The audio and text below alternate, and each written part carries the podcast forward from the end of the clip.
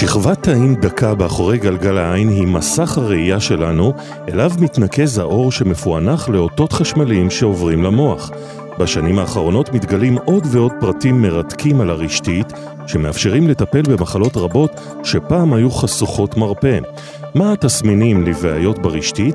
איזה מהם מהווים דגלים אדומים שיצריכו אותנו הרופאים להפנות את המטופל בדחיפות לחדר המיון? איך מתבצע האבחון? ואילו טיפולים חדשים מוצעים למחלות רשתית? אתם מאזינים לפודקאסט רפואת העיניים של הרי.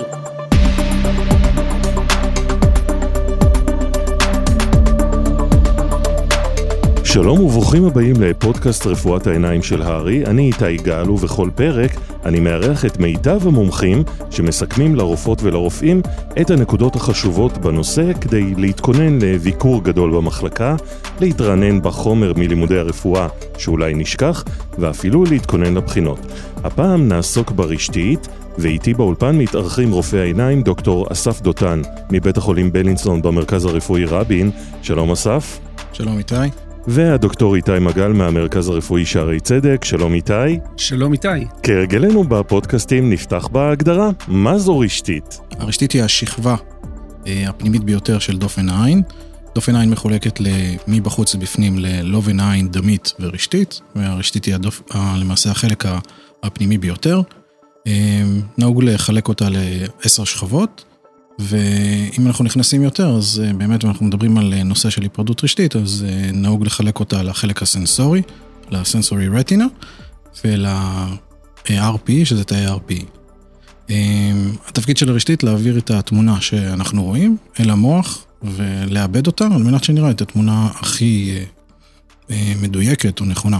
בפרק הזה אנחנו נעסוק בעיקר בהיפרדות רשתית, אז מה זה בעצם?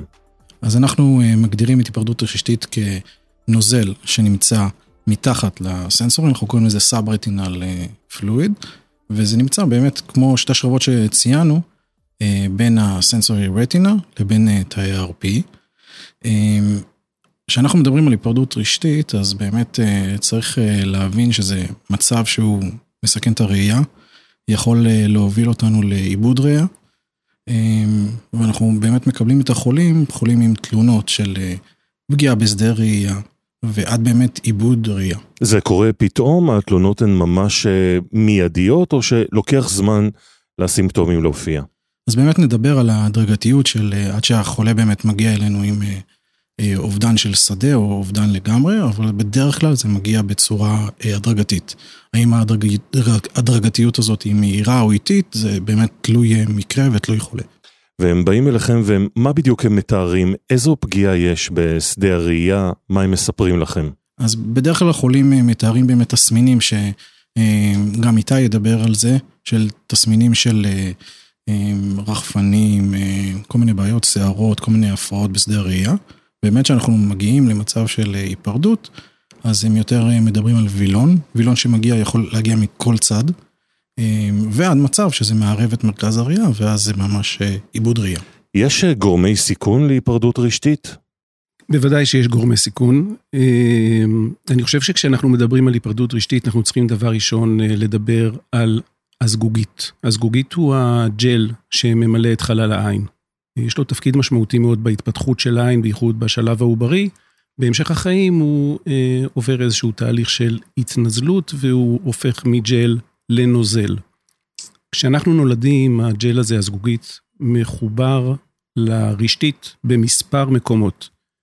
בבסיס הזגוגית, זה החיבור בכל היקף העין הקדמי, אבל גם אה, לאורך כלי הדם, במרכז הרשתית, בפובע ובעצב הראייה, שם החיבור הוא חזק ביותר. כאשר הזגוגית עם השנים הופכת לנוזל, והסיבים מתקצרים, מתחיל תהליך שנקרא התנתקות של הזגוגית. בתהליך הזה, הקצוות של הסיבים של הזגוגית מושכים ורוצים להתנתק גם מהצד האחורי של עצב הראייה, של כלי הדם, של מרכז הרשתית של הפובע, אבל גם את בסיס הרשתית. וכאשר נוצרת המשיכה הזאת, אז נוצרים כוחות של משיכה על הרשתית. כשיש כוחות של משיכה על הרשתית, יש לפעמים הפעלה מכנית של קולטני האור. ואז אנשים רואים פלאשים, שאלת על סימפטומים. אז אני חושב שהסימן הראשון הוא הפלאשים, שאנשים רואים ברקים. אנשים רבים רואים ברקים, וזה סימן הרבה פעמים למשיכה מכנית של הרשתית. ובהמשך נדבר על זה, כשהברקים האלה נמצאים בצורה אינטנסיבית, צריך ללכת ולבדוק את זה. הברקים האלה, כמה זמן הם נמשכים? אז זה ממש כמו ברק, זה ממש שבריר שנייה, אבל אם זה פה ושם, אז זה מעיד על, על אפקט של משיכה רגעי. אם זה אינטנסיבי באותו מקום, קורה שוב ושוב לאורך חצי שעה, מומלץ מאוד לבדוק את העין בתוך אה, אה, יממה. אבל זה רק הסימפטום הראשון. אה, התהליך הזה של ההיפרדות של הזגוגית, הוא קורה בעצם בכל עין, באופן טבעי, עם הגיל. הגיל הממוצע הוא סביב שישים עד שישים וחמש, כמעט בכל עין. אבל ההיפרדות של הזגוגית יכולה לקרות גם באופן פחות טבעי. בטראומה, לדוגמה, לעין, התנועה הלוך ושוב של הזגוגית מהמכה, גם איזו מכה קהה, יכולה ליצור משיכה חזקה על הרשתית ולגרום לקרע. באנשים עם קוצר ראייה גבוה, העין שלהם בעצם גדולה יותר, הרשתית מתוחה על פני העין הגדולה, היא דקה יותר, וגם שם ההיפרדות של הזגוגית קורית בגיל יותר צעיר. אז דיברתי על הפלאשים, ולפעמים יש סימן נוסף של הרחפנים, של הפלוטרס. מה זה הפלוטרס האלה? אז ראשית, כשהזגוגית מתנתקת מהצו הראייה, ששם החיבור החזק יותר, מופיעה איזושהי טבעת מעל הצו הראייה, ממש קרוב לציר האופטי, זה נקרא וייזרינג. הטבעת הזאת, אם היא מספיק קרובה לציר האופטי, או אם היא חוצה אותו, הבן אדם פתאום רואה איזשהו צל שמופיע לו בשדה של הראייה, במרכז, ואנשים מאוד פוחדים מזה. לפעמים גם הרחפנים יכולים להיות פשוט אה, אה, סיבי זגוגית, שכבר לא מסודרים כמו שהם היו אמורים להיות מסודרים. ולפעמים הרחפנים יכולים להיווצר בגלל דם שנשפך לחלל הזגוגית, אם הזגוגית משכה כלי דם וקרעה אותו. זה יכול להיות טיפות בודדות של דם, ממש רחפנים בודדים, ואם יש כמות גדולה של דם, אז זה יכול לגרום ממש לטשטוש ראייה ברמה שונה, עד ממש אובדן ראייה פתאומי, אם יש מספיק דם בחלל הזגוגית. אולי נדבר עוד מילה על אותם סימפטומים. רופא בקהילה שמגיע אליו מטופל עם תלונות כאלה, מתי צריך להפנות אליכם לחדר מיון? עם אילו תלונות של המטופל? אז מה שלנו חשוב זה, האם יש דינמיקה בקשר שבין הזגוגית לרשתית. דינמיקה. רחפנים חדשים זו דינמיקה, זאת אומרת, אם הבן אדם יש לו רחפנים שהוא מכיר אותם כבר שנים, אין מה להיבהל. אבל אם פתאום מופיעים רחפנים חדשים, מומלץ להיבדק בתוך עשרים וארבע שעות. אם יש ברקים, פלאשים בתוך העין, שוב, אם הברקים הם פה ושם, לסירוגין, מדי פעם, אין מה להיבהל, אבל אם יש הרבה ברקים בצורה אינטנסיבית, מומלץ להיבדק בתוך עשרים וארבע שעות גם. מטרת הבדיקה היא כמובן לחפש ולבדוק האם נוצרו קרעים ברשתית.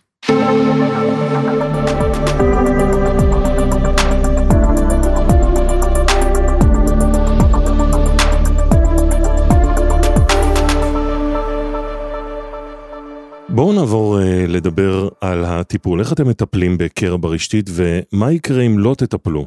ברגע שיש לנו הבחנה של קרע ברשתית, אז באמת חשוב לבצע את הטיפול, שהוא טיפול בלייזר, כמה שתר מהר. בטיפול עצמו אנחנו משתמשים בלייזר, על מנת למעשה להגביל, לעשות כמו גדר מסביב לקרע, ובאמת המטרה שלה, בהתחלה הרי זה הופך להיות קביעה, ואחרי זה צלקת, אבל המטרה של ההגבלה הזאת, זה שלא ייכנס נוזל, ולמעשה שלא נגיע מקרע להיפרדות רשתית. חשוב לדעת ש... על מנת שקרע יהפוך להיפרדות רשתית, צריך לנו, צריך להיות לנו בדרך כלל שלושה דברים. אחד זה באמת הקרע עצמו, אחד זה המשיכה, כלומר משהו שימשוך את הקרע, שישאיר אותו פתוח, כמו דלת פתוחה, והדבר השלישי זה שיהיה איזושהי התנזלות של הזגוגית. הטיפול הזה בלייזר, כמה זמן נמשך? הוא דורש איזשהם הכנות של המטופל? אז זה באמת כמה, כמה, נגדיר את זה כמה דקות, זה יכול להיות כמובן גם כמה שניות, זה תלוי בגודל הקרע והמיקום שלו, אבל זו פעולה מאוד מאוד קצרה. ברגע שאנחנו מחליטים שיש קרע והוא צריך טיפול, החולה מקבל טיפות הרדמה, אנחנו משתמשים בדרך כלל בהדשה על מנת שנראה את המיקום בצורה יותר ברורה של הקרע. מכניסים אותו לחדר הלייזר, המכשיר הלייזר מאוד מאוד דומה לסליט שאנחנו מכירים, פשוט יש עליו את הלייזר, בעזרת העדשה שאנחנו שמים על קרנית העין, אנחנו רואים את המיקום של הקרע ומבצעים את הלייזר, פעולה שלוקחת כמה דקות. ברגע שהבחנתם היפרדות רשתית, כמה דחוף לנתח את המטופל? כאשר אנחנו מאבחנים היפרדות רשתית, אנו צריכים להחליט על סוג הטיפול ודחיפות הטיפול. ראשית, אנחנו חייבים לוודא שמדובר בהיפרדות רשתית על רקע קרע ברשתית, ולא היפרדות רשתית על רקע אחר, כמו אקזודטיבית, או על רקע משיכה של הרשתית, כמו שנפוץ יותר אצל סכרתיים. ברגע שהבנו שזה היפרדות על רקע של קרע ברשתית, ההבדלה הקלאסית היא בין מקולה און, מק און למק אוף. האם המקולה, המרכז של הרשתית, כבר נפרד, או שהוא עדיין במקום ורואה טוב. בגדול מבחינת הסימנים, אנחנו יכולים לשאול את הבן אדם, האם אתה עדיין רואה בצורה חדה וברורה, האם אתה יכול לקרוא? אם חדות הראייה לא נפגעה, בסבירות גבוהה עדיין מדובר על מק און. אם חדות הראייה נפגעה, כלומר, טשטוש ראייה מרכזי, אובדן היכולת לקרוא, ככל הנראה, מרכז הרשתית נפרד גם, ואנחנו מדברים על מק אוף. בצורה פרדוקסלית, כל עוד הבן אדם רואה טוב, כל עוד המקולה לא נפרדה, אנחנו מתייחסים אל היפרדות הרשתית כאירוע דחוף, הדורש טיפול מהר, מהיר ככל הניתן. מה זה אומר? תוך כמה זמן אתם רוצים לנתח אותו? מבחינתי זה מהר ככל הניתן, ולא יותר מ-עשרים וארבע שעות, זה הגיידליינס. עד עשרים וארבע שעות. כן, אני משתדל לנתח, אנחנו משתדלים לנתח באותו יום או למחרת בבוקר, ולא יותר מ-עשרים וארבע שעות. אם המרכז של הרשתית, המקולה כבר נפרדה, מקובל להתייחס יותר ברוגע ופחות בדחיפות, אבל חשוב להבדיל הבדלה גדולה בין מטופל שמרכז הרשתית המקולה נפרדה זה עתה לפני מספר שעות או אתמול, לבין בן אדם שמגיע לאחר חודש של מקולה אוף. כשמדובר על היפרדות של מרכז הרשתית שנוצרה לאחרונה, עדיין כן יש נטייה לטפל מהר ולא לדחות את זה, כי יש סיכוי גבוה להציל את חדות הראייה של הבן אדם. אם הבן אדם לא רואה כבר משך זמן ממושך, למעלה משבוע, אז כבר אנחנו פחות לחוצים על ה... על הטיפול. אני, אני רוצה רק להוסיף, שאנחנו מדברים באמת על נושא של היפרדויות רשתית, אז באמת לציין את שלושת סוגי היפרדויות הרשתית, איתי נגע בזה, זה באמת היפרדות רגמטוגנית, ששם באמת יש את ההכרח, ועל מנת שיהיה לנו את ההבחנה לקרע, יש לנו את הטרקשנל, שזה המשיכתי, שבדרך כלל זה אצל חולים סכרתיים, אחרי טראומה, אחרי אינפלמיישן, שזה גם, גם שני, הטיפול בשני המקרים האלה הוא טיפול כירורגי, ניתוחי, ויש לנו אקסודטיבי, היפרדות רשתית אקסודטיבי, בדרך כלל זה מגיע בחולים עם גידולים, וגם תהליכים דלקתיים, ובדרך כלל, עוד פעם, לא תמיד, הטיפול הוא לא טיפול כירורגי. אולי נעבור לדבר כמה מילים על הניתוחים והסוגים השונים? קיימים שלושה סוגי ניתוחים לטיפול בהיפרדות רשתית. פנאומטיק רטינופקסי, בעברית טיפול בגז וקביעת חום או קור ברשתית סביב הקרע, הוא הקטן והקל יותר מבין השלושה. סקלרל בקל, חיגור בעברית, הוא הניתוח הוותיק ביותר מבין השלושה, והוא מאוד אפקטיבי, וויטרקטומי, שהוא בעצם הניתוח העיקרי שבו משתמשים היום, כמעט את כל הניתוחים להיפרדות רשתית אנחנו עושים בוויטרקטומי, ואולי נפרט עליהם, אסף? אז נפרט באמת, נתחיל עם הפנומטיק רטינופקסי, פרוצדורה שאנחנו יכולים לבצע אותה גם בחדר ניתוח וגם במרפאה. אנחנו למעשה, יש מושגים שאנחנו מדברים על פנומטיק רטינופקסי, שזה הקפאה, שלמעשה אנחנו עושים קביעה שהופכת להיות לצלקת, וככה אנחנו סוגרים את הקרע, ויש גם לייזר, כלומר אפשר לעשות גם בפנומטיק רטינופקסי בשילוב עם לייזר, שלמעשה עוד פעם מגביל את... הוא עושה גדר סביב הקרע. אני עושה את הפנומטיק רטינופקסי שלי עם הקפאה. למעשה אני מכניס את החולה לחדר ניתוח, רואה באינדיירקט את הקרע, עושה את ההקפאה, רואה את ההלבנה. ברגע שאני רואה את ההלבנה ואני יודע שלמעשה בוצעה הקפאה, אני מזריק בועת גז. יש שני סוגי גז שאנחנו משתמשים, אנחנו נרחיב על זה אחר כך. אס אף שש או סי שלוש אף שמונה, אס אף שש לטווח קצר יותר, סי שלוש אף שמונה לטווח ארוך יותר. חשוב שאנחנו מדברים על פנומטיק רטינופקסי, גם להגיד מתי נבצע את זה, כלומר, מתי אנחנו נחליט כמנתח שאני רואה היפרדות רשתית, מתי אני יכול לבצע את הפנומטיק רטינופקסי, ויש בין חמש לשש סיבות למה, למה נחליט לעשות פנומטיק רטינופקסי. אז לפני שאני עושה פנומטיק רטינופקסי, ואני חייב לדעת שאני מזהה את כל הקרעים, אני חייב לדעת שהקרעים נמצאים בחלק העליון, כלומר superior eight, כלומר שמונה שעות העליונות. אני צריך לדעת שיש או קרע אחד או מספר קרעים באזור של שעה או שעתיים, על מנת שההקפאה שלי תוכל להכיל את כל הקרעים האלה, והגז, הגז נותן איזשהו אה, תמיכה באזור מסוים, זה לא יכול להיות יותר מדי. אה, אני צריך חולה שישתף פעולה, כי אני צריך מנח ראש מסוים. ברגע שאני מזריק גז, הוא צריך להיות עם מנח ראש מסוים שיהיה על הקרע. והם מצליחים אם הם מערים במהלך הניתוח וההרדמה היא רק מקומית? אז עוד פעם, במהלך הניתוח פחות חשוב לי המנח, המנח חשוב מאוד אחרי הניתוח, ויש יש עזרים לדברים האלה. אז כמובן אפשר עם קרית לשכב על הבטן, ויש גם עזרים, יש את המיטה של הקוסמטיקאית או של המסאז' שאפשר עם מאחור ואפשר להניח את הראש, ויש כל מיני עזרים, כמו כיסאות, שאפשר גם ביד שרה לקחת את זה, וזה ממש ממש עוזר.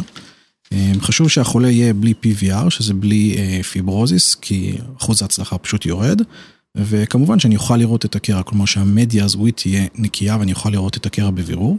חשוב להדגיש שאחוז ההצלחה של פנומטיק רטינופקסי הוא שבעים עד שבעים וחמישה אחוז, להבדיל מניתוחי חיגור וויטרקטומיה, שזה שמונים וחמישה אחוז הצלחה. אז אולי אסף, לאחר שהסברת לנו על הפנומטיק רטינופקסי, תסביר לנו קצת על הניתוח החיגור. בארץ נהוג לבצע את ניתוח החיגור בהרדמה כללית. עם תחילת הניתוח אנחנו מזהים את הקרע, מאוד דומה לפנומטיק רטינופקסי, ומבצעים הקפאה, ועוד פעם אני חוזר לזה, הקפאה גורמת לקביעה, שאחרי זה הופכת לצלקת. לאחר מכן אנחנו מזהים את השרירים הישרים, מפרידים אותם, על מנת להכניס אלמנט. כל מנתח יש לו את האלמנט או אלמנטים שהם יותר אוהבים, יותר רגילים לעבוד איתם, אני אוהב לעבוד עם לפחות בין שניים לשלושה סוגי אלמנטים, זה נקרא סליב או מסיליקון, רצועת סיליקון. ההבדל בין האלמנטים האלה, זה הרוחב שלהם והעובי שלהם. ברגע שאני מושך את האלמנט, כי זה למעשה חיגור מהמילה חגורה, ומביא את דופן העין לקרע, על מנת להקטין את המרווח או הנוזל שבתוך הרשתית, וככה למעשה אני משתדל שההיפרדות תיספג וככה תצמד. אז למעשה ככה האלמנטים משפיעים על ההחלטה הניתוחית. יש כאלה גם שמוסיפים גז בסוף הניתוח, שזה נקרא פנומטיק בקל, אבל זה ניתוח החיגור. בניתוח החיגור, בדרך כלל החולים שלנו, להבדיל מהחולים האחרים או החולים היותר סטנדרטיים של היפרדות רשתית, הם חולים צעירים. זה לא אומר שזה רק צעירים, אפשר גם לעשות חיגור לבני חמישים ושישים, אבל רוב האוכלוסייה היא אוכלוסייה צעירה יותר, כי בכך אנחנו יכולים למנוע פגיעה בהדשה, או למעשה הידרדרות של קטרקט, שבאנשים צעירים אנחנו רוצים להימנע מזה. הניתוח השלישי הנפוץ ביותר הוא ניתוח הוויטרקטומי. אולי לפני שאני אכנס לויטרקטומי, אני רוצה רק לתת איזשהו הסבר קצר לגבי מה זה רטינופקסי. דיברנו פה הרבה על רטינופקסי, המילה הזאת. אז בעצם המטרה שלנו, כשאנחנו ניגשים לניתוח לתיקון היפרדות רשתית, היא א', לסתום בצורה של טמפונדה, לסתום את הקרע, דרכו עובר נוזל מחלל הזגוגית אל מתחת לרשתית, ולצורך זה אסף סיפר על, על כך שאנחנו יכולים להזריק בועת גז לחלל העין, או לדחוף בעזרת אלמנט של סיליקון את דופן העין אל הקרע, וככה אנחנו סוגרים את הקרע ומונעים זרימה של נוזל נוספת אל מתחת לרשתית. לאחר מכן משאבות קטנות בשכבת ה-אר פי שהיא מתחת לרשתית, שואבות ומוציאות את הנוזל מתחת לרשתית, והרשתית חוזרת למקום. אבל אנחנו רוצים למנוע מצב שדרך הקרע ימשיך להיכנס נוזל, וזה הרטינופקסי. רטינופקסי זה הדבקה של הרשתית אל השכבה שמתחתיה, עושים את זה בעזרת קביעות קור, קריו, או קביעות חום, לייזר. ועכשיו אני אעבור לדבר על הוויטרקטומי. הוויטרקטומי, או בעברית קריטה של הזגוגית, או בשמו המלא פרס פלנה ויטרקטומי, כלומר, קריטה של הזגוגית שאנחנו מבצעים בגישה של פרס פלנה. פרס פלנה זה אזור בעין שנמצא בין אה, הסיליארי בודי, שזה אזור אה, מאוד וסקולרי ועם אה, אה, תאי חישה רבים כואב יחסית, לבין בסיס הרשתית, התחלת הרשתית, ובאזור הזה של הפרס פלנה, אם אנחנו נכנסים דרכו לעין, אז מצד אחד אנחנו לא מייצרים קרע יטרוגני ברשתית, מצד שני אנחנו לא גורמים לדימום עם מה שיקרה אם נעבור דרך הסיליארי בודי. האזור הזה נמצא כשלושה וחצי עד ארבעה מילימטר מהלימבוס של הקרנית. אנחנו באופן אה, אה, קלאסי, מכניסים שלושה טרוקרים באזור הזה, ודרך הטרוקרים האלה אנחנו מחדירים מכשירים, בעזרתם אנחנו עובדים בתוך חלל העין, בעזרת מיקרוסקופ. הטרוקר הראשון, אנחנו מחדירים דרכו infusion line, שהוא מחדיר לעין לאורך כל הניתוח, או נוזל או אוויר, על מנת למנוע תמת של העין, הוא שומר על הלחץ התוכני במהלך כל הניתוח. הטרוקר השני משמש לתאורה, אנחנו מחדירים מה שנקרא light pipe, והטרוקר השלישי, אנחנו מחדירים את מכשירי העבודה שלנו, הוויטרקטום, מספריים, פורספס, כל מה שאנחנו צריכים. אם אנחנו צריכים טרוקרים נוספים, כמובן אפשר להוסיף עוד. נשאר מקום? נשאר מקום. אז אנחנו נכנסים לעין, עובדים כאמור תחת מיקרוסקופ, ואנחנו מבצעים בתור התחלה, והחלק הארי של ניתוחי הרשתית הוא בעצם הקריטה של הזגוגית. הקור, המרכז של הזגוגית, לאחר מכן לפעמים אנחנו צריכים לעשות השראיה של פי וי די, של הניתוק של הזגוגית מעצב הראייה, בייחוד במטופלים צעירים, ולאחר מכן אנחנו עושים שייב, קריטה של הזגוגית בהיקף. רק לאחר מכן אנחנו ניגשים לשאיבה אקטיבית של הנוזל התת-רשתי, באמצעים שונים. אנחנו יודעים להחדיר אוויר שדוחק את הנוזל כלפי מטה, אנחנו יודעים להחדיר נוזל כבד לעין שדוחק את הנוזל כלפי מעלה, ואנחנו שואבים את הנוזל שמתחת לרשתית או דרך הקרע המקורי שיצר את היפרדות הרשתית, או לפעמים אנחנו מייצרים קרע יזום שדרכו אנחנו נשאב את הנוזל. אחר, לאחר שהחזרנו את הרשתית למקום, אנחנו אה, עושים את הרטינופקסי, את הלייזר, סביב הקרעים, אלו שקיימים, אלו שיצרנו אם יצרנו, אה, ולאחר מכן אנחנו אה, מסיימים בלהחדיר מה שאנחנו קוראים טמפונדה לעין. הטמפונדה שאנחנו מחדירים לעין, זה אה, איזשהו אה, אה, חומר שילחץ את הרשתית למקום וישמור עליה במקום, עד שהלייזר יתחיל לעבוד כמו שצריך. זה או גז או שמן. לגז יש יתרון מרכזי, שהוא נספג לאט לאט דרך הדם והריאות החוצה, ובסופו של דבר הוא מתפוגג ולא צריך ניתוח נוסף. השמן, אם אנחנו שמים שמן, צריך ניתוח נוסף. ולכן תמיד נעדיף לשים גז, כי זה חוסך ניתוח, אבל הגז יש חסרונות. הגז אי אפשר לראות דרכו, ועד שהוא לא יוצא מהעין, הבן אדם בעצם רואה אה, גרוע מאוד דרך העין הזאת. הגז דורש שמירה על מנח ראש מאוד מאוד ספציפי, ולא כולם יכולים, הרבה פעמים זה מבט כלפי מטה לאורך ימים, או לפעמים שבוע. הגז מגביל אותך, אם אתה צריך לטוס, אתה לא יכול, אסור באיסור חמור לטוס. אפילו בתור ירושלמי, אני יכול להגיד לך, שמטופלים מאזור בית שמש, שאני מטפל בהם, ועולים עם גז מבית שמש לירושלים, בגלל הפרשי הלחץ הסביבתיים, בועת הגז מתנפחת, והלחץ התוכני עולה מאוד. אז האיסור הזה הוא לכל החיים? לא, לא. האיסור הזה הוא כל עוד יש גז בעין. כמו שאסף הזכיר קודם, יש שני סוגי גז עיקריים שאנחנו משתמשים בהם בישראל. אחד נשאר בעין כחודש, השני נשאר בעין כחודשיים, ובמהלך התקופה הזאת, איסור מוחלט לעלות למטוס. ממש איסור מוחלט, כי אה, בועת הגז תתרחב, בגלל שהלחץ הסביבתי בתא הנוסעים הוא חצי ממה שבבן גוריון, אז בבת אחת הבועה תרצה להיות פי שתיים בגודל שלה, הלחץ התוכני יעלה מאוד, ובעצם זה ייצור חסימה של זרימת הדם לרשתית, זה יגרום לעיוורון, זה יגרום להקאות, לבחילות, לכאב ראש בלתי נסבל, אסור לעשות את זה. רוצה רק להוסיף, מבחינת ויטרקטומיה, החידושים, אז כשאנחנו מדברים על טרוקרים והרבה כניסות לעין, אז באמת אחד הדברים שהתקדמו בנושא הויטרקטומיה, זה הגדלים של האחורים האלה, אם פעם... המנטורים שלנו היו מתחילים ב-עשרים גייג' שזה גדול, היום אנחנו כבר עשרים וחמש, היה גם עשרים ושלוש, ואפילו עשרים ושבע גייג'. הניתוחים, וככה הניתוחים למעשה יותר יעילים. למה? כי החורים, הפתחים, ככל שזה יותר קטן, למעשה פחות צריך לתפור את זה. תפירה יכולה לגרום לדימום ואי נוחות לחולה. עוד דבר מצחיק, אתה הזכרת את העניין הזה של הרבה חורים, חשוב לציין שבניתוחים מסובכים, במיוחד של חולים של עם סכרת, שאני צריך שתי, שתי ידיים, סליחה, לטפל אותם, ואני צריך שני מכשירים על מנת להפריד קרומים או דברים כאלה, אני יכול להכניס עוד חור, חור רביעי לתוך העין, בדרך כלל הוא עשרים ותשע גייג'. החור הזה מתפקד כשנדליר, כמו שהמילה שנדליר נותן הרבה אור, ואז עם שתי הידיים שלי אני יכול לטפל, כלומר פינצטה ביד אחת, מספריים ביד שנייה, ופשוט להמשיך. אנחנו מתקרבים לסיום הפרק, ויש לכם מסר לרופאים ששומעים אתכם, מתמחים, מומחים, רופאי קהילה שחושדים אולי בבעיית רשתית? חד משמעית, המסר הוא better safe than sorry. עדיף לבדוק אם יש את הסימפטומים של flashes, floaters או מסך, לבוא ולבדוק את זה.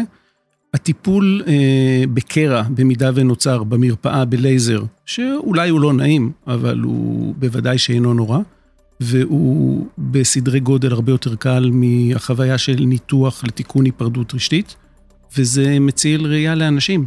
זאת אומרת, היפרדות רשתית, אם לא מטפלים בה, זה מעבר. אני לגמרי מסכים עם איתי, אני חושב שגם רופא המשפחה או רופא הקהילה של במקצוע העיניים, אפילו יכולים להסביר את זה לחולים, את החשיבות של להתקשר, או באמת להציף שיש בעיות, שיש דינמיקה של, דיברנו על זה כל כך הרבה, דינמיקה בפלוטרס, או בכל הסימפטומים שדיברנו על פי וי די ועל היפרדות רשתית, וגם חשיבות לשלוח למיון, כי אם כבר באמת צריך לשלוח מישהו למיון, זה הבן אדם שאנחנו יכולים, אם אנחנו מדברים על עיניים ועל ראייה ועל רשתית, אלה החולים שאנחנו יכולים להציל להם לגמרי. פר הגדרה, להציל להם את הראייה. זה חשוב באמת במקרים כאלה לשלוח למיון. ועם המסר החשוב הזה, נגיד תודה רבה לכם, דוקטור אסף דותן ודוקטור איתי מגל, על שהתארחתם באולפן הרי. אנחנו מזמינים אתכם להאזין לכל הפודקאסטים הרפואיים שלנו, ויש כבר הרבה כאלה. אתם מוזמנים גם לעקוב אחרי כל העדכונים של הרי ברשתות החברתיות, פייסבוק, אינסטגרם וטוויטר. אנחנו מקווים שהיה לכם מעניין, ונתראה בפרק הבא.